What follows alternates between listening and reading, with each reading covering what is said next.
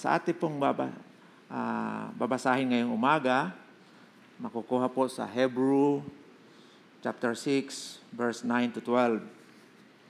Ganito po ang sinasabi, Mga minamahal, kahit ganito ang sinasabi namin, natitiyak namin na nasa mas mabuti kayong kalagayan patungkol sa inyong kaligtasan.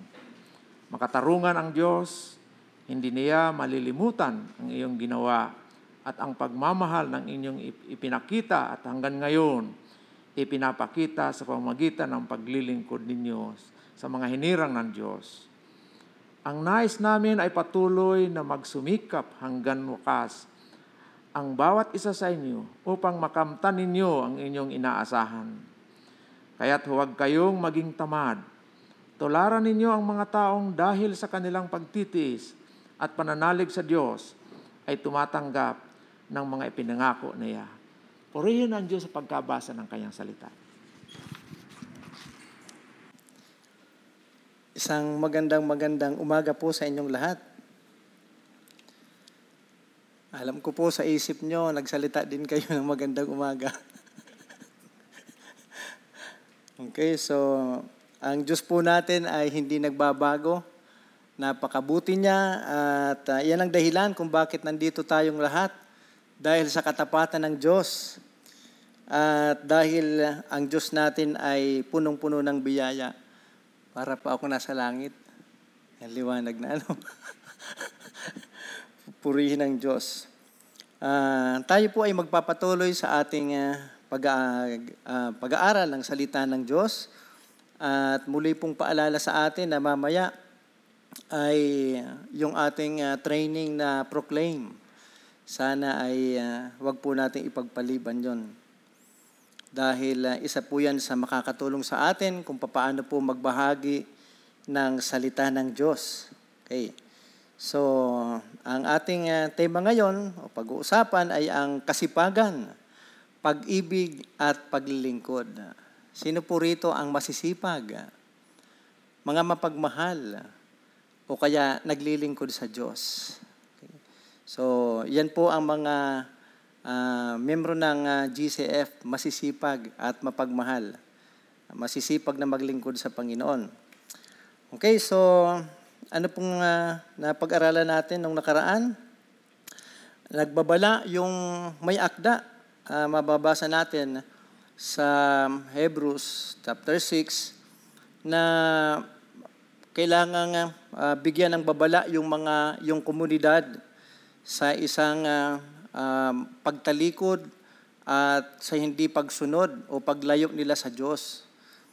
Kasi at that time ay uh, matindi yung kanilang mga uh, ginagawang pagtalikod, yung iba lumalayo matapos nilang makilala ang Panginoon, mapag-aralan ang salita ng Diyos, at ang tingin nila sa relihiyon o kaya sa kanilang uh, uh, dating grupo na tinatawag nating Judaismo ay mas higit pa kay sa Panginoong Hesus. Pero itinuturo na may akda na walang uh, hihigit pa sa ating Panginoong Hesus. At ang isa sa dahilan kung bakit sila ay uh, tumatalikod at lumalayo sa utos o sa turo ng ating Panginoon ay dahil doon sa matinding diskriminasyon, kahirapan na kanilang naranasan nung sila ay uh, mapabilang sa komunidad ng mga Kristiyano. Subalit ang may akda ay nagbigay ng babala na wag na kayong babalik. Sinasabi niya na wag na kayong babalik. Wag na kayong uh, tatalikod. O kaya wag kayong tatalikod kasi kapag ka tumalikod kayo at sa mga tumatalikod at tumalikod na, itong tatandaan nyo, ito ang babala sa inyo, hindi na kayo makababalik sa inyong pagsisisi. Okay? So, ang hirap noon kapag ang isang tao ay hindi na makabalik sa pagsisisi. Kasi may mga tao talagang ganun na uh, tahasan na at lantaran ng sumusuway sa Panginoon at wala nang tinatawag na konsensya, wala nang conviction. Kaya makikita natin na talagang uh, ito ay hatol ng Diyos kapag ang isang tao ay hindi na nakabalik sa pagsisisi. Kasi na ito ay isa ring uh, disiplina ng Panginoon. Bakit kaya hindi sila makakabalik? Ayon doon sa ating napag-aralan, sapagkat ang kanilang ginawa na pagtalikod matapos nilang makilala at pag-aralan ang salita ng Panginoon ay isang pagre-rebelde kay Kristo. So ang pagre-rebelde sa ating Panginoon at pagsuway sa Kanya ay nagdudulot ng malubhang uh, uh, paghihirap or uh, malubhang kalagayan ang maaari nilang kahantungan. Hindi po maganda. So kaya ito yung bunga ng mga taong tumatalikod at uh, hindi sumusunod sa Diyos at uh, um, sumusunod o kaya kanilang uh, mas pinapahalagan yung kanilang mga nakaraan. So, uh, kung titingnan na po natin dito, sa sino mang lumabag sa Ebanghelyo, sila ay hindi talaga tunay na mananampalataya. Kasi may mga taong nagtatanong, eh, Pastor, paano ba yung ano, yung uh, dati nang umaattend, nagsisimba, nagbabasa ng salita ng Diyos, at nagpa-participate, at uh, gumagawa din ng gawaing uh, mga mga pang-kristyanong gawain. Pagkatapos sila ay tumalikod, makaraan ang ilang uh, taon, tumalikod sila at bumalik sa dating buhay. So sinasabi ng may akda na ito ay pagre-rebelde sa Diyos at ang tanong ay uh, sila ba ay ligtas pa? Hmm. Sa una lang po, hindi talaga sila totoong Kristiyano. Hindi talaga sila ligtas at wala talaga silang tunay na pananampalataya sa Panginoon. Sila po ay nakilala lang ng mga Kristiyano kasi sumasama sa gawain ng mga Kristiyano. Nag-aaral din ng salita ng Diyos at siguro umaattend din ng mga pagtitipon. Kaya uh, parang naisip natin na sila ay totoong Kristiyano. So balit ang sinasabi ng may akda sa komunidad na ito, sila ay hindi talaga totoong Kristiyano at walang tunay na pananalig sa Panginoon. Bakit? Kasi ang tunay na may pananampalataya sa Diyos, hindi na bumabalik sa dating buhay, sa dating uh, relihiyon, o kaya sa dati nilang buhay, at hindi nagpapatuloy sa kanilang kasalanan. Kaya kapag uh, may nakita kayo at uh, naging uh, uh, kunyari tapat sa kanilang paglilingkod uh, sa Panginoon at pag-aaral ng salita ng Panginoon, at, pero matapos ang ilang taon ay bumaliktad, tumalikod, o kaya lumayo sa pagtuturo or pag-aaral ng salita ng Panginoon, pwede din nating isipin na sila nga ay hindi talaga nakakilala at na walang tunay na pananalig sa kanilang mga puso. So, mayroong babala sa mga tao na yon na sila ay hindi na makakabalik sa pagsisisi at uh, sila ay daranas ng uh, maraming uh, um, paghihirap sa buhay nila. Subalit, tinutukoy din ng uh, may akda sa panahon na ito, uh, pagkaraan ng maraming babala, ang may akda ay nagbago ng kanyang tinig sa positibong pahayag. Okay, siya ay naniniwala na ang sino mang nananatili sa komunidad ay kakaiba mula sa mga tumatalikod. Mayroong pagkakaiba at makikita natin yung pagkakaiba ng mga totoong Kristiyano at mayroong totoong pananampalataya sa Panginoon at wala. Anong pagkakaiba kaya yon? Ang pagkakaiba ay yung mga taong nanatili sa paglilingkod sa Diyos at pag-aaral ng salita ng Panginoon. At hindi po sila tumalikod sa kanilang uh, pananampalataya sa Panginoon. So ang mga nananatili ay magdaranas ng diskriminasyon sa lipunan at ang pang-ekonomiya, maging sa physical na persecution sa halip na itakwil si Kristo. Kung yung iba nag-isip na tumalikod sa kanilang pananampalataya sa Panginoon, sapagkat nagdaranas sa panahon na yon ang mga Kristiyano ng mga persecution, pagtutuya, kahirapan, yung tinatawag na uh, social discrimination, o pagtanggi at uh, hindi pagtanggap ng kanilang mamamayan at komunidad sa kanila bilang Kristiyano. At uh, yung kanilang ekonomiya ay naapektuhan na rin. Uh, kaya marami ang tumalikod. Ayaw ng tao ng kahirapan. Ayaw ng taong nadidiscriminate o kaya nare-reject. Ano? At uh, siyempre, sino ba naman tao ang uh, gusto ng uh, kahirapan? Kaya may mga Kristiyano rin minsan na kapag ka nahihirapan na sa kanilang paglilingkod sa Panginoon, tumatalikod na. Kapag ka dumaranas na ng karamdaman at sila sabi nila, akala ko ba ang pagiging Kristiyano ay napakaganda? Akala ko ba ang pagiging Kristiyano ay napakasarap sa buhay? Pero bakit nung maging Kristiyano ako, tinuya na ako, nakaranas na ako ng ah, tanggihan at ah, hindi isali na sa aking mga kaibigan o kaya nakaranas na ako ng mga diskriminasyon. Pero mga kapatid, ang totoong Kristiyano, sabi rito, ang totoong may pananampalataya sa Diyos, ang sabi nila, magdanas man ako ng kahirapan at tanggihan man ninyo ako, iiwan man ninyo ako, hindi man ninyo ako tanggapin, at ah, makaranas naman ako man ng mga kagipitan na ito, ng mga persecution na ito at hanggang sa kamatayan, hindi ko itatakwil ang pangalan ni Jesus at hindi ko tatalikuran ang aking pananampalataya sa Diyos na buhay na tumubos sa akin at nagbigay ng buhay. Mga kapatid, gaano ba katatag yung ating pananampalataya? Na kahit na magdanas tayo ng hirap, kahit na tayo ay madiscriminate o kaya tanggihan ng ating lipunan at maranasan nating pagbatbatuhin, pahirapan, tayo ba ay mananatili sa ating pananampalataya sa Diyos? Hindi ba natin itatatwa at ilalagay sa kahihiyan ang pangalan ng Panginoong Hesus? At masasabi ba natin na kahit anong mangyari, Panginoon, ibibigay ko sa iyo ang aking buhay. Kahit ako ay patayin, hindi kita itatakwil, hindi kita itatanggi at lagi kong sasabihin sa kanila na ako ay Kristano, anak ng Diyos, hanggang kamatayan.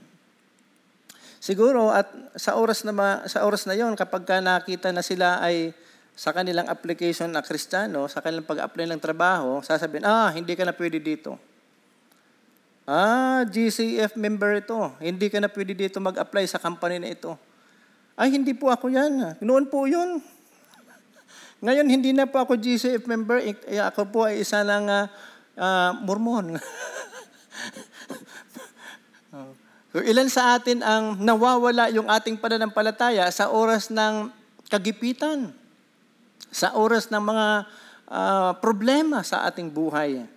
Sana po isa tayo sa manatili hanggang wakas na sasabihin na tayo ay may tunay na pananampalataya sa Panginoon at hindi natin ah, tatalikuran ang ating Diyos. Bakit?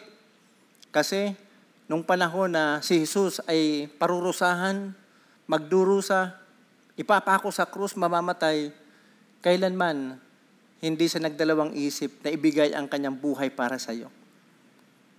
Bagamat sinabi niya, ang hirap naman ng buhay na ito, Panginoon.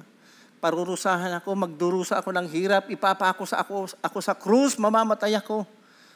Mahirap, hindi madali bilang tao. Subalit hindi ang kalooban mo, ah, hindi ang kalooban ko kundi ang kalooban mo, Panginoon, ang masusunod. Mga kapatid, hindi ka tinalikuran ng Diyos. Ibinigay niya ang kanyang buhay para sa iyo. Ang tanong, kaya mo rin ba sang kaya mo ba sang talikuran sa panahon ng kagipitan? Kaya mo pa bang sabihin din na Panginoon, hindi rin po kita tatalikuran. Hindi ko rin po isusuko ang aking pananampalataya at hindi po ako lalayo sa iyo. Magdanas man ako ng ganitong klase mga problema. So, ah, nagbigay po ng ah, ah, pahayag ang may akda sa mga Kristano o kaya sa mga mananampalataya na nanatili. Yung mga mananampalatayang hindi tumalikod. Okay. Um, nakakalungkot kasi talagang minsan may mga Kristiyanong ang gusto lang ay pagpapala, ayaw ng kahirapan. Kapag kakahirapan na, eh, ayaw na rin. Ah, pag nagkaroon ng mga maraming kahadlangan, ayaw na maglingkod sa Panginoon. So, tiniyak ng may akda na ang mga matapat sa, sa Panginoon, sa kanilang pananampalataya, ay mayroong ah, kasiguruhan o kabilang sa kaligtasan. May, may kasiguruhan sa kanilang kaligtasan. So, punta po tayo dito sa ating balangkas. Ano kaya ang sinabi na may akda sa mga ah, mananampalataya na nanatiling tapat sa kabila ng maraming pagsubok, sa kabila ng maraming hamon ng buhay. So makita natin dito na inalala ng Diyos ang kanilang mga gawa at pag-ibig na kanilang ipinadama sa tao.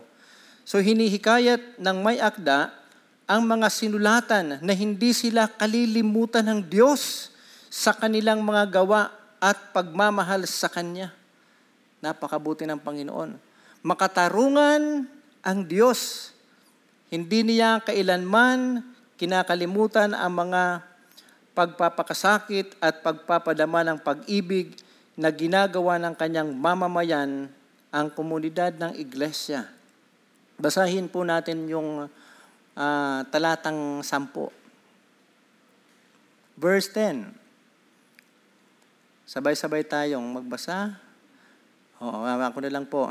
Makatarungan ang Diyos. Hindi niya makakalimutan ang inyong ginawa at ang uh, pagmamahal na inyong ipinakita. Purihin ang Panginoon mga kapatid. Minsan nakakalungkot sapagkat ang iba sa atin humihinto na, nadidepress na, pinanghihinaan ng loob, hindi nagpapatuloy. Bakit? Sa kabila ng kanilang mga pagpapagod at paglilingkod sa Panginoon at sa tao ay hindi sila na-appreciate hindi nare-recognize or hindi kinikilala ang kanilang mga pagod.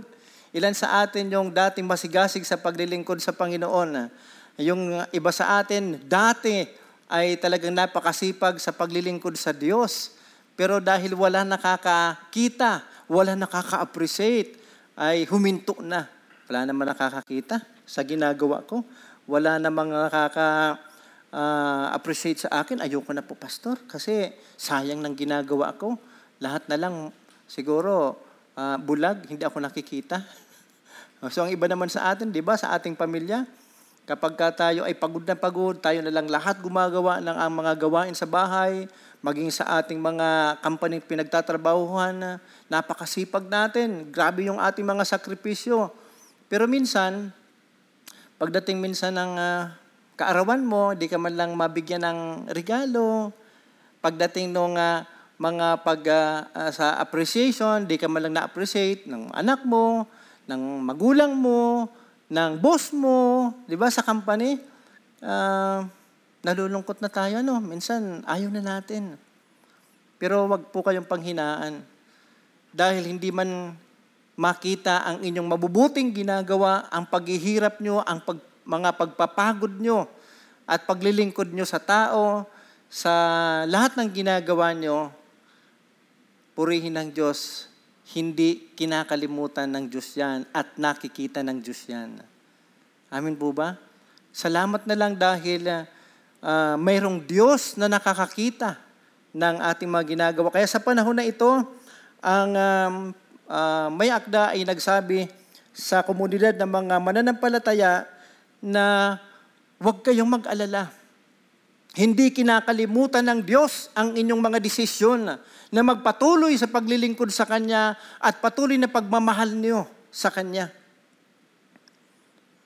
Purihin ng Diyos sapagkat mayroon tayong Panginoon na hindi nakakalimot sa ginagawa ng kanyang mga mananampalataya, yung mga tinatawag nating hard work, yung pagpapakahirap, pagsakit, pagdurusa na kanilang nararanasan sa kabila ng kanilang pamumuhay at pagsunod sa Diyos.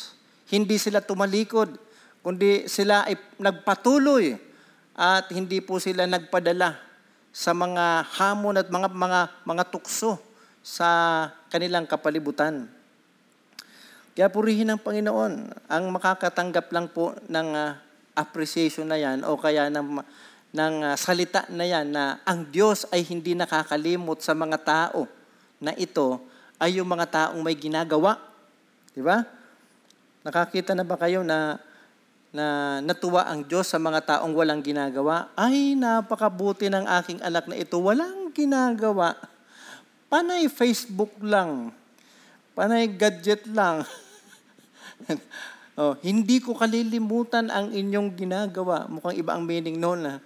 Magdaranas kayo ng kahirapan sapagkat kayo ay walang ginagawa. Pero dito, purihin ng Panginoon sapagkat nakita ng Panginoon o nakita ng may akda na sa kabila ng diskriminasyon, sa kabila ng uh, maraming mga taong kasamahan nila, nakakasama nila na tumalikod at lumayo na sa kanila at bumalik sa dating buhay, sila'y nanatili.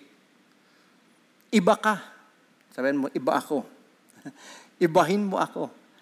Sana po dumating din yung panahon na kung may mga kasamahan kayo, may mga kasamahan tayo na tumalikod sa pananampalataya, lumayo sa Panginoon, sasabihin sa iyo, sumama ka na sa akin. Puro problema ang dala ng Kristiyano o kaya puro problema ang nararanasan ng mga Kristiyano. Tingnan mo, pinagbababato tayo, hindi tayo uh, binibigyan ng pabor sa ating gobyerno, hindi pwedeng uh, mag-aral yung mga Kristiyano sa mga magagandang eskwelahan kasi nga dahil sa diskriminasyon na ito, sumama ka na sa akin. Sana dumating yung panahon na sasabihin natin, ibahin mo ako. Iba ako. Dahil ako ay handang mamatay at maghirap alang-alang sa ating Diyos na buhay. Ako'y mananatili kahit na ikatapos ng aking buhay. Handa po ba tayo na magdusa rin para sa Panginoon? O handa nating isuko ang ating pananampalataya dahil sa kahirapan? Minsan, hindi natin na uh, mamalayan. Minsan, nagagawa natin yun. Hindi na ako atin sa church kasi ang ulan. Kasa, at saka, paano yung hanap buhay ko? Hindi kami kakain kaya hindi muna ako magsisimba, hindi ko muna gagawin yung kalooban ng Panginoon kasi tinan mo paano kami. So anong klaseng paglilingkod po ang ating ginagawa? Anong mga bagay ang ginagawa po natin sa, uh, para sa ating Panginoon? So disenyo ng Diyos na ang mananampalataya ay lumago sa kanyang komunidad. At hindi po lalago ang mananampalataya kung hindi sa magpapatuloy at mananatili sa pag-aaral ng salita ng Diyos.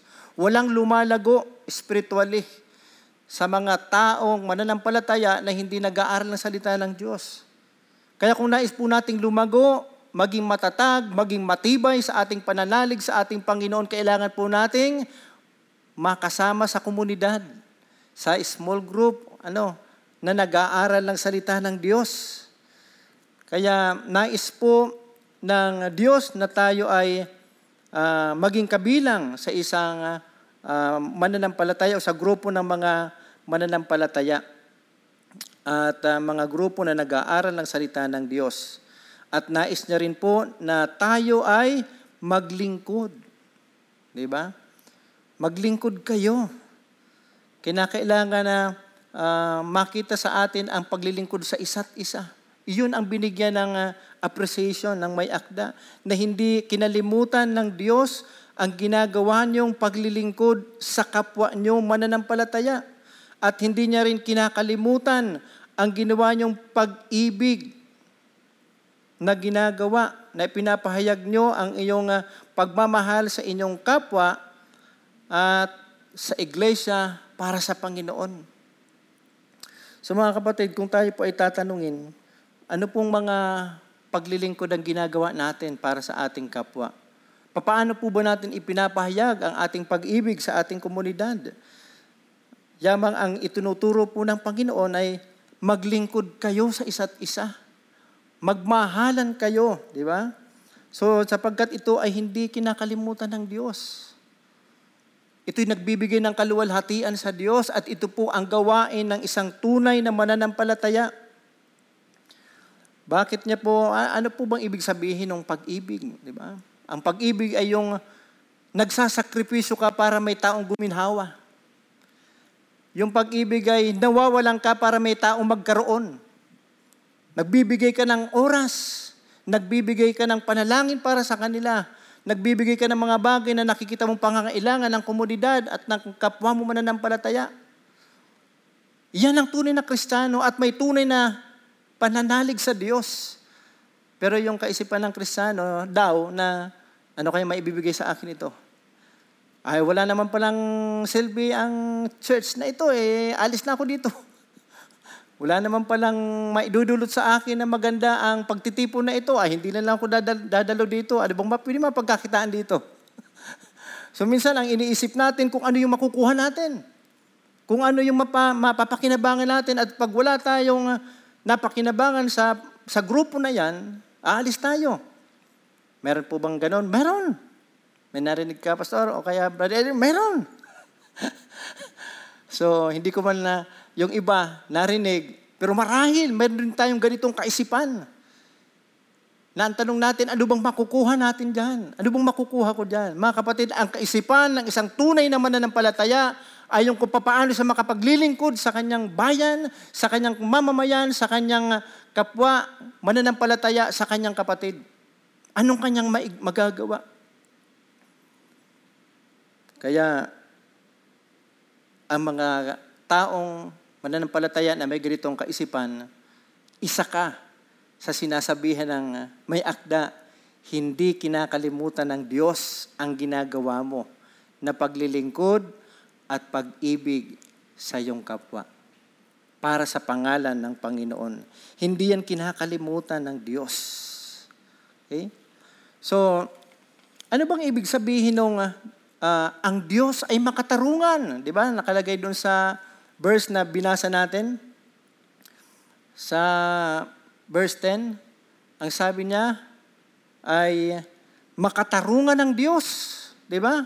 Anong ibig sabihin ng makatarungan ng Diyos? Hindi sa yung um, hindi sa nakakalimot sa ginagawang mabuti, sa ginagawang paglilingkod, sa pagpapahayag ng pag-ibig ng mananampalataya para sa kanyang kapwa, mananampalataya at para sa Panginoon. Siguro kung siya ay hindi makatarungan na Diyos, may ginawa kang mabuti, okay lang yan. Decision mo naman niya na tumulong. Decision mo naman niya na mag-alay at magbigay at magkaloob kasi nagmahal ka. Wala rin akong pakaalam kung masaktan ka kasi decision mong magmahal. diba? Pag nagmahal ka daw kasi, ng totoo, nasasaktan. Pag hindi ka pa raw nasasaktan, hindi ka pa nagmahal. May hugot? so, tayo po ba ay nakaranas ng masaktan nung tayo ay magmahal? Yan ang totoong pagmamahal. Nagmamahal ka ba na hindi ka nasasaktan at lagi ka na lang masaya? Marahil hindi ka totoong nagmahal. Bagamat masaya ang magmahal. Amen? Lalo na kung may nagmamahal din sa iyo. Di ba? Sana all.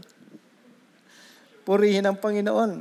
Hindi kinakalimutan ng Diyos ang mga tao na naglilingkod at nagmamahal sa kanyang kapwa. Anong ibig sabihin ng uh, pagdadala sa pangalan ni Kristo sa kanyang pangalan. Kasi kung titingnan natin, uh, merong babala doon sa mga taong tumaligod sa Kanya dahil inilantad nila ang pangalan ni Jesus sa kahihiyan. Ibig sabihin, merong bagay doon sa pagdala ng pangalan ni Jesus. At isa yun sa nagbigay ng hatol sa kanila. So bilang mga Kristiyano, kapag ka sinabi rito na dinala niya at uh, dinadala niya ang pangalan ng Panginoong Hesus. Siya'y naglingkod, siya'y nagmahal alang-alang sa pangalan ng Panginoong Hesus.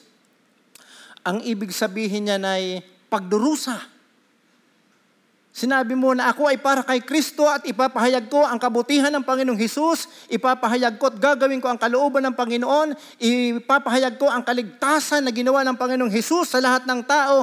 Ang ibig sabihin nito ay pagdurusa. Pag ikaw ay nanampalataya sa Panginoon, dinala mo ang pangalan ni Jesus, ang ibig sabihin niyan ay pagtutuya, pagsasakripisyo at kamatayan. Bakit? Kapag ka nalaman na ikaw ay Kristiyano at nagpapahayag ng salita ng Panginoon, lahat ng diskriminasyon, lahat ng mga persecution mararanasan mo hanggang kamatayan. Yan ang ibig sabihin ng pagdadala ng Panginoon o ng pangalan ng Panginoong Hesus. Kaya minsan may tinanong, ikaw ba'y Kristiyano? Kasi pinapatay lahat ng Kristiyano. Hindi po. Pat, buhay ka. Ikaw ba'y Kristiyano at nananalig sa Panginoong Hesus? Hindi po buhay ka. Yung Kristiyano tinanong, ikaw ba'y nananalig sa Panginoong Hesus? at ikaw ba ay sumusunod sa Panginoong Hesus, malay ko, sa yata. Madalas sabihin nung kasamahan namin ni si ano yan, nagangalang uh, Brother Dax. Di ko daw tabi aram yan. Wala akong alam dyan. so, ilan po ba sa atin na, na nagpapahayag na mahal natin ang Diyos, mahal natin ang kapwa natin, maglilingkod tayo at gagawin natin ang the best natin para mapaglingkuran ng ating Panginoon at itaas ang pangalan ni Jesus. Pero kapag ka may, pag, may mga diskriminasyon na at may mga kagipitan na, nawawala na tayo. Kaya isang malaking testing dumadaan sa buhay ng tao, susubukin yung tatag ng pananampalataya mo sa Panginoon. Gaano mo kamahal ang Diyos? Makikita ang tunay na pagmamahal mo sa kapwa at sa Diyos kapag ka dumanas ka ng ganitong klaseng persecution, ng ganitong klaseng diskriminasyon, na hindi mo pa rin itatatwa ang pangalan ni Jesus. Mga kapatid, kumusta ang ating pananampalataya sa Panginoon? Marahil hindi natin hayagang sinasabi yan, pero kumusta tayo, lalo na sa mga estudyante pag nag-i-exam na, Kristiyano ako. Born again ako, sa GCF pa nga ako ma-attend. Pero pag nag-exam, panay kudi ko. Di ba? Eh, mahirap na, baka bumagsak. Ginagawa natin yung lahat ng pwedeng pangdaraya, di ba? Para umangat yung buhay natin, umangat yung grades natin, at hindi tayo malagay sa alanganin. Hindi man natin sinasabing ayoko na kay Kristo, pero sa pamamagitan ng ating mga ginagawa, parang itinatanggi natin na tayo ay Kristiyano. Kumusta po yung ating mga pananalita at mga ginagawa sa buhay? Ako po ay natutuwa sapagkat meron akong uh, uh, inaalaga ang mga manok at sila ay buhay pa at hindi nakubid. Pero hindi po yan ang punto ko. Meron pong isang uh, purpose yon na ang layunin ay makapag-evangelize uh, sa mga sabungero. Sino mga sabungero dito? Kaya kasi kapag ka ikaw pag sa bungero yan at wala kang dalang manok, hindi ka papansinin, dala mo Biblia, pumunta ka sa barangay, sa kapitbahay mo, dala mo Biblia, lalo na sa mga sabungero. Di ba? Hindi ka pakikinggan, hindi ka iintindihin. Magdala ka ng manok, hindi mo pa kinakausap, kumusta yung manok mo? Parang ganda. so kaya ako po ay, kaya pag nakita niyo po sa Facebook yan, wag niyo pong sabihin si pastor sa bungero. So meron pong nag-alaga ng uh, bumibili, sa, bumibili sa akin o kaibigan ko. Minsan binibinta ko sa kanya. Pero one time, nangailangan siya. Kaya binigyan ko ng matatrabaho sa bahay. At uh, dahil doon ang usapan namin, bibigyan ko lang siya ng uh, kaunting halaga, 150, yun ang usapan. Pero binigyan ko ng 300 kahit isang oras lang. Binigyan ko pa ng dalawang manok. Pagkatapos, meron kaming, sabi ko, ibinta niya daw yung isa. Eh, pero dumating yung panahon na Inilaban niya pala. Natalo. Pastor, bayaran ko na lang. Eh, nung sinabi ko, bakit ganun yung ginawa mo? At uh, natakot siya at uh, sabi ko, sige. Uh, sabi niya, babayaran lang kita. Maghahanap ako. Bumalik. Pagkatapos medyo takot. Eh, tapos sabi ko, kita ko yung kanyang desire na bayaran yung manok. Uh, pero sabi ko sa kanya, wag na. Nung sabihin ko sa, sa kanya yon, naiyak. First, lalaki na napakamatipunot malakas, umiyak. Sabi ko na ano kaya to? Sabi niya, maraming salamat, Pasto. Salamat po, salamat.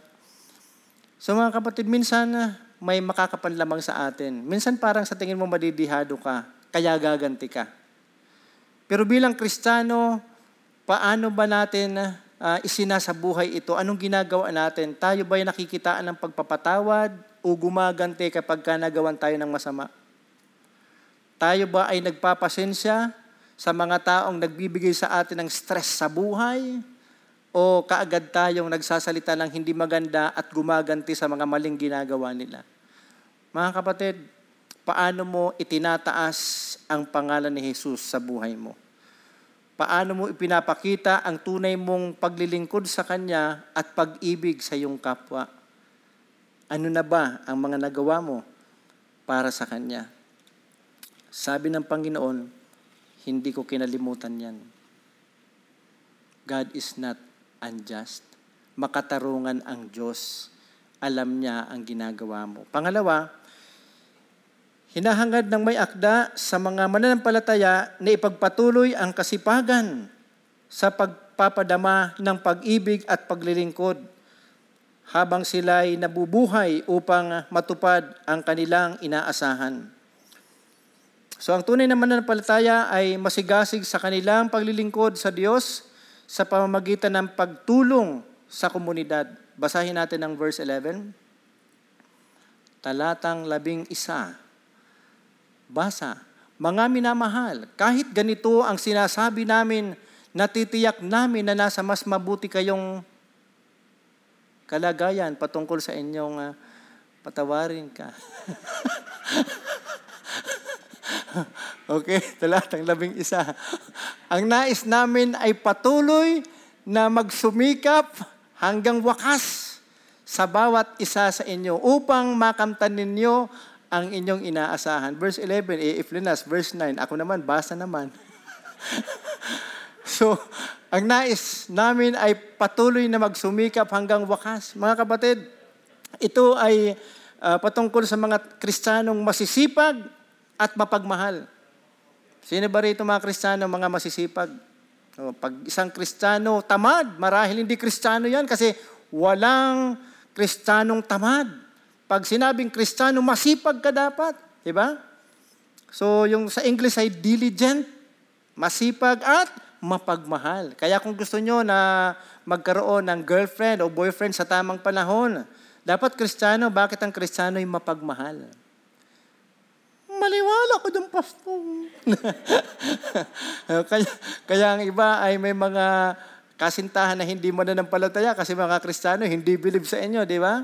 So, baka hindi totoong kristyano yun. Kasi ang totoong kristyano ay mapagmahal, masipag, responsible. Kaya ito ay hindi kinalimutan ng may akda o kaya ng Panginoon. Uh, ano bang ibig sabihin ng uh, diligence o kaya kasipagan? Isa sa meaning nito ay uh, nagpapatuloy sa kanyang ginagawang paglilingkod at pagpapahayag ng kanyang pag-ibig sa kapwa niya mananampalataya. Bakit naman pagpapatuloy kasi ang iba gumawa ng mabuti ngayon, bukas hindi na. Gumawa ng uh, uh, pagtulong ngayon, bukas hindi na. Di ba? Uh, maraming ganun na hindi sila uh, consistent, hindi nagpapatuloy. So bilang Kristiyano, masasabing ikaw ay masipag. Una, kapag ka hindi ka tamad. Sino ba rito tamad? Hindi kinalulugdan ng Diyos ang taong tamad.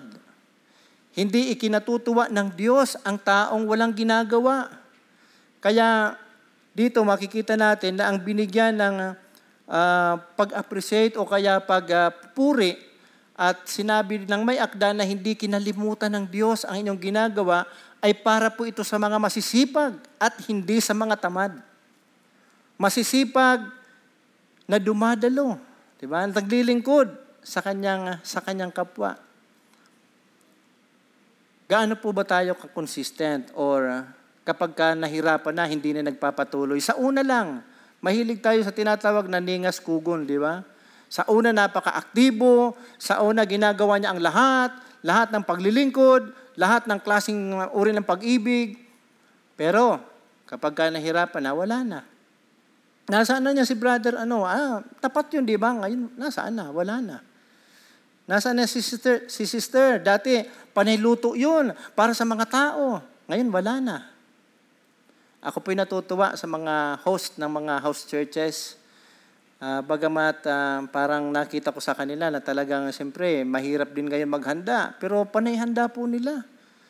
At isa po to sa dahilan kung bakit uh, nagbubuntis na po, nagdadalang daon na po ako, bubuntis na ako. Kaya medyo nag, ako na rin po ang nagkocontrol. Pero pagpalain sila ng Panginoon.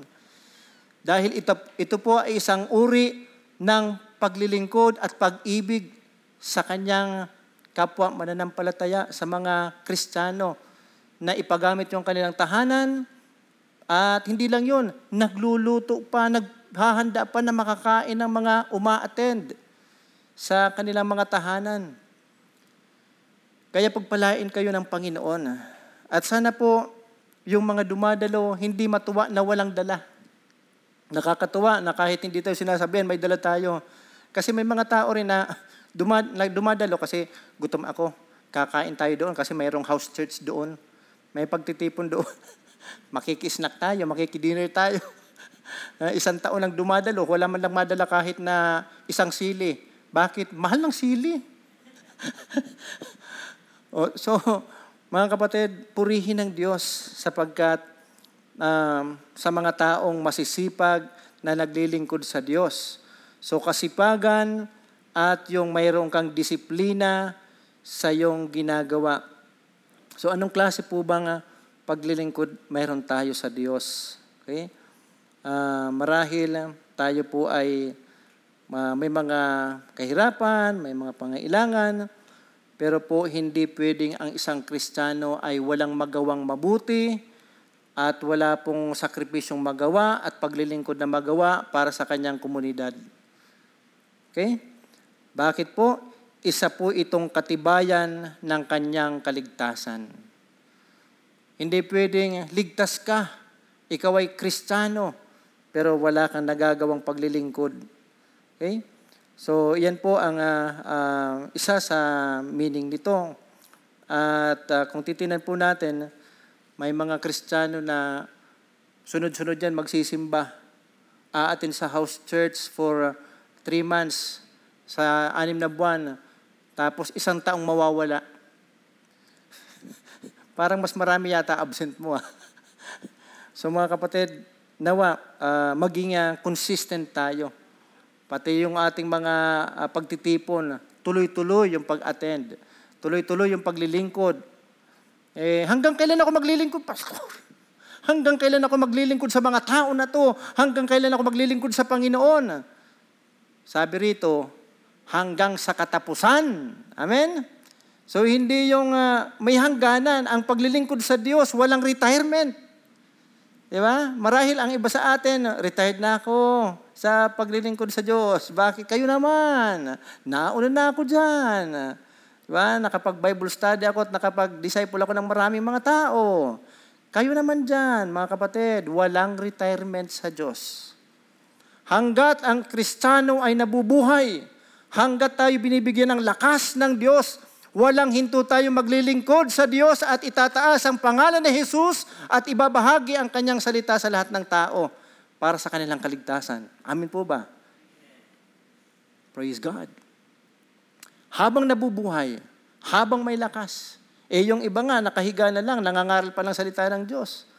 Ang iba nga, putol na kamay, putol na paa, hindi na makaalis, nangangaral pa ng salita ng Diyos. Ang iba nga, putol na ulo. Hindi na papangaral, siyempre. okay, so purihin ng Diyos. Sana po ay magsilbing hamon sa bawat isa sa atin ito na kahit anong hirap ang dumating, magpapatuloy tayo, maglilingkod sa Diyos, itataas ang pangalan ni Jesus. At ang pangatlo po ay ang uh, pananampalataya at ang pagtitiis. Okay? Inaasahan ng may akda na ang kanilang paglilingkod at pagmamahal ay magbubunga ng pag-iwas sa katampalasang espiritual o kaya katamaran So sa halip gayahin ng mga sinulatan ang mabuting halimbawa ng mga taong nagtatamasa ng mga ipinanghako ng Diyos na kung saan ay naglalarawan ng tunay na pananalig at pagtitiis. Basahin po natin ang talatang labing dalawa. Kaya't huwag kayong maging tamad, tularan ninyo ang taong uh, dahil sa kanilang pagtitiis. Mga kapatid, kasalanan ng pagiging tamad. Ayaw ng Diyos ng tamad. Ayaw ng Diyos ang idol o kaya walang ginagawa. Amen? Kasi ang totoong may pananampalataya sa Diyos, ang totoong kristyano, masipag, may ginagawa, naglilingkod sa Diyos, naglilingkod sa kapwa. Siya sa atin na ating, ating mga sarili. Ito po ay ah, sinabi ng may akda sa isang komunidad na ito. At ito po ay tumutukoy sa mga nananalig sa Panginoon na huwag kayong hihinto, sabi ng may akda, magpatuloy kayo, huwag kayong maging tamad. Okay, meron kayong dapat tularan. Sino yon? Yung mga taong ah, nagtiis, mga taong naglingkod sa Diyos sa kabila ng maraming ah, kahirapan. So kabaliktaran po ito ng mga taong ah, tumalikod at lumayo sa kanilang pag-aaral sa salita ng Diyos at bumalik sa ating buhay. Mga kapatid, sino ba ang dapat nating tularan? Meron tayong dapat na maging example din. Meron tayong mga halimbawa na sinusunod. Okay?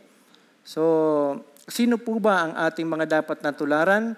Yung mga taong uh, nagpatuloy sa paglilingkod sa kabila ng kanilang kahirapan, sa kabila ng pagtitiis at marami po mga disciples ni Kristo, mga disipulo ni Kristo na kahit na po hanggang kamatayan, sila po'y naglingkod sa Diyos.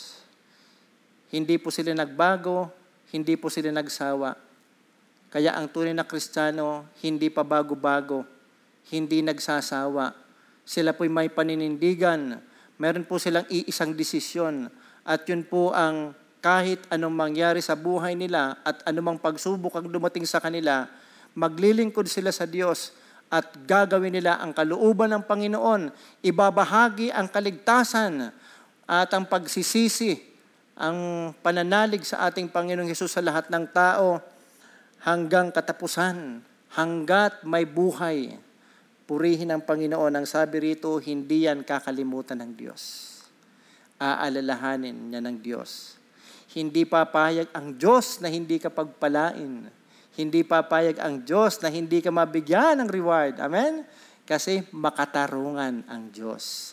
Sa pagsasabuhay, number one, ating tanggapin ang nakakapagpasiglang kalagayan na hindi kinakalimutan ng Diyos ang ating pagpapagal at pagmamahal para sa mga mamamayan ng Diyos ayon sa kanyang pangalan. Batid din ng Diyos kung hindi mo mahal ang komunidad o kinakaligtaan natin ang paglilingkod sa mamamayan ng Diyos ayon sa kanyang pangalan.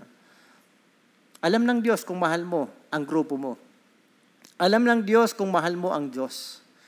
Kung ang lahat ng bagay ay ginagawa mo sa Panginoon at wala kang hinahangad na kapalit. Alam ng Diyos kung gaano ka kasipag na naglilingkod sa Panginoon at hindi nagbabago kahit na anong pagsubok ang dumating, kahit pa anong pandemya ang dumating. Hindi nagbabago yung ating tinatawag na commitment, yung ating pagtatalaga ng ating buhay at pananampalataya sa ating Panginoon, kahit ano pang magbago sa ating buhay, bumagsak man yung ating hanap buhay, yung ekonomiya, yung business natin, o man pinagkukunan natin ng, bu- ng ating ikakabuhay, hindi tayo dapat nagbabago sa ating paglilingkod sa Diyos habang nabubuhay. Bakit? Ang Panginoon nga hindi nagbago sa iyo. Nanatiling tapat ang Diyos sa iyo. Nanatiling nagmamahal ang Diyos sa iyo. Ano? Bagamat uh, makatarungan ng Diyos na kapag ka ikaw ay nag, naging tamad, kapag ka ikaw ay nagkasala o gumagawa ng mga bagay na hindi kalooban ng Panginoon, uh, of course, ikaw ay madidisiplina ng Panginoon dahil makatarungan siya. Subalit kung ikaw ay patuloy na gumagawa na may kasipagan, nagpapatuloy at hindi nag-iisip ng anumang bagay na kapalit. Alam ng Diyos yan. Pagpalain ka ng Panginoon. Pangalawa, ating paglingkuran ng may kasipagan ang komunidad ng iglesia sa pamamagitan ng ating mga maliliit na grupo. Sino po ba rito ang hindi kasali pa sa isa-isang maliit na grupo, small group, house church, growth group, sana po kayo ay maging kabilang dyan dahil isa po yan sa inaasahan ng Diyos na kung saan paraan na tayo makapaglingkod sa ating mga mamamayan. Tayo po'y lumago na kasama nila. Tayo po ay maging pagpapala sa kanila. At hindi po maganda. At hindi rin po disenyo ng Diyos na ikaw ay nagsusulo sa buhay. No? Okay. So, voluntaryong sumali sa mga serbesyo sa malalaking pagtitipon tulad ng Sunday services. So minsan nagaan may announcement na, uh, tayo dito. Sino dito ang uh, willing na mag-serve doon sa ating uh, mga ang tawag doon? Mga ushers, 'di ba? Yung uh, siguro yung mag, ano dyan, mag, maglinis, o kaya isang paglilingkod yung pagdala ng bulaklak, di ba? Kaya purihin ang Panginoon. Marami tayong pwedeng magawa para sa uh, paglilingkod natin sa Panginoon. So ang dapat lang ay matyaga na may kahulugang pananatili at hindi pabago-bago. Sana consistent, hindi laging nagbabago. Pangatlo, tayo ay huwag humantong sa katamaran at pagwawalang bahala. Tayo manalangin na ang ating komunidad ay manatiling masigla sa espiritual na kalagayan. Mga kapatid, isang bagay ang isang, nakita ko minsan sa aking paglilingkod sa Panginoon sa isang komunidad na kung sino po yung walang ginagawa, yun po ang maraming reklamo. Kung sino yung walang ginagawa, yung maraming maraming puna. At maraming mga suggestions. At ang kanyang patatrabuhin ay yung mga taong busy na o kaya marami nang ginagawa. Mga kapatid, ang nais ng Diyos, tayo ay magtrabaho, gumawa na may kasipagan, at uh, isipin natin isa puso kung paano tayo magiging bahagi ng paglago ng kanyang kaharian, ng kanyang iglesia. Maisipin kung paano tayo magiging pagpapala sa iba.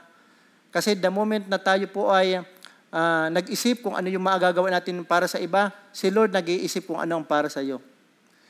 Kapag ka ikaw ay nag-isip na makapagbigay, makatulong at maglingkod sa iba at uh, maging pagpapala sa iba, si Lord din nag-iisip kung paano kanya pagpapalain. O yung nagpapasalamat sa Panginoon kasi napakaraming testimonies na mula nang sila ay sumali sa house church, nagkaroon ng house church, sumali sa grupo na nag-aaral ng salita ng Panginoon, paulit-ulit nilang tinitestify o sinasabi, mula noon pinagpala kami ng Diyos. Sunod-sunod yung blessing. Ah, narinig ko lang po yun sa kanila. Uh, ibig sabihin po talagang buhay ang Diyos. Totoo ang sinasabi ng salita ng Panginoon na kapag ka ikaw ay naglingkod, uh, sa, sa Diyos at ikaw ay nagbigay ng oras, ikaw ay nagpahayag ng pagmamahal mo sa iyong komunidad, si Lord din ang magsusukli sa iyo kasi makatarungan ng Diyos sa mga taong masisipag, uh, mapagmahal, sa mga taong naglilingkod sa Kanya. So, sa halip, tularan natin, sabi rito, ang sinumang matyaga sa pananampalataya at pagtitiis.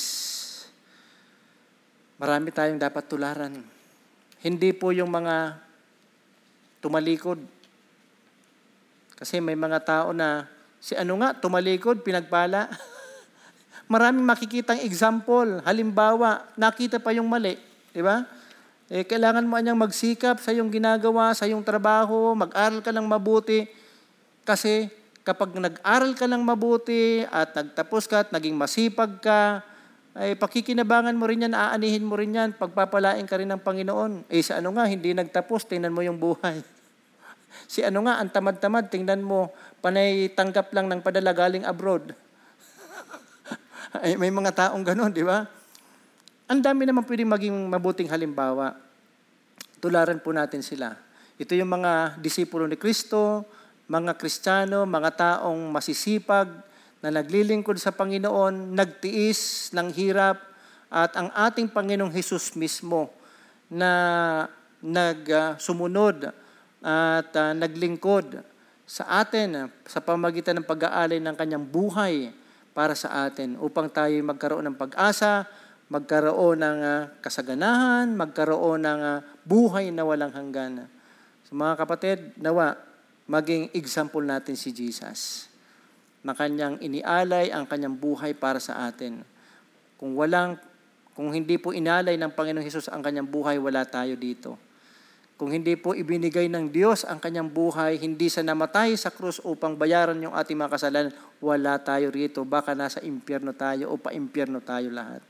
Kaya purihin ng Panginoon ang buhay natin para sa Panginoon lang. Habang nabubuhay, maglilingkod tayo, at habang mahininga, ibabahagi natin ang salita ng Panginoon at hindi tayo pwedeng hadlangan ng anumang kahirapan. Amen? Hindi tayo pwedeng kahadlangan ng anumang pandemya. Magpapatuloy tayo. Hindi tayo hihinto at hindi rin tayo tatalikod sa ating pananampalataya, sa ating paglilingkod sa Panginoon sapagkat ang Diyos natin ay buhay, makatarungan at alam niya yung ating mga ginagawa. Amin po ba? Tayo pong lahat ay tumayo at manalangin. Maraming maraming salamat po, Panginoon, sa iyong katapatan. Salamat po sa iyong pag-ibig. Salamat po, Panginoon, sa patuloy mong pagbibigay ng lakas sa amin. Panginoon, ang aking dalangin na patuloy niyo pong pagpalain ang iyong mga anak sa kanilang kasipagan, sa kanilang pag-ibig at paglilingkod sa aming bayan, sa aming mga kapwa mananampalataya, sa pamagitan ng kanilang uh, pananalangin, pagbabahagi ng salita mo, sa kanilang pagbibigay ng uh, uh, kanilang oras, pag-aalay ng kanilang mga tahanan, sa kanilang uh, mga pag-aalay ng anumang mga resources nila para sa iyong kapurihan, para sa iyong kaharian, ang aking dalangin na sila po ay patuloy mong pagpalain. Patuloy niyo po silang ingatan. At ang iyong mga anak, patuloy na naglilingkod sa iyo.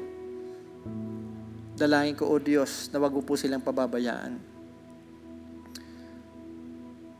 Akin po itinitiwala at dinadalangin, Ama, bawat sa sa amin. Gamitin niyo po kami upang maitaas ang pangalan mo upang makilala ka. Gamitin niyo po kami para sa iyong kaharian, para sa iyong kapurihan, para sa kaligtasan ng maraming mga tao, sa pagbabago ng aming komunidad, sa patuloy po naming paglago bilang mga anak mo. Panginoon, alam niyo po kung sino ang patuloy na kubikilos gumagawa para sa iyong kaharian. Pagpalain niyo po sila. At ang bawat isa na nandito ngayon, maging sa mga nakikinig at nanonood ng mensaheng ito, ang aking dalangin, na patuloy niyo po silang palakasin. Patuloy ka pong maitaas sa buhay nila. Patuloy, Ama, na manalig sa iyo, magtiwala sa iyo, anong pagsubok at hamon man sa buhay ang dumating Nawa manatili at magpatuloy, Panginoon, ang kasipagan, ang paglilingkod at pag-ibig ng iyong mga anak para sa aming mga kapwa mananampalataya, sa aming komunidad, at para sa iyong pangalan, para sa iyong kapurihan, Panginoon. Salamat, O Diyos, sapagkat sa panahon na ng aming pinag-aaralan, sa kabila ng maraming pagdurusa, kahirapan, mga diskriminasyon at persecution dahil sa kanilang pangangaral ng salita mo, kanila pa rin naipahayag ito dahil sa kanilang pag-ibig sa iyo. Sa mga tunay na nagmamahal sa iyo, Panginoon, alam ko sila ay magpapatuloy, mananatiling matapat sa iyo, maglilingkod sa iyo, hanggat may buhay, hanggat may lakas, hanggang sa katapusan at sa muli mong pagbabalik. Pinupuri ka namin, Ama, dinuluwalhati ka namin, ito po aming dalangin sa tanging pangalan ni Jesus. Nawa ang pag-ibig ng Diyos at ang biyaya ng uh, Panginoong Heso Kristo at ang kanyang pananahan ay mapa sa inyo saan man kayo pumunta, ano man ang inyong gawin. Amen.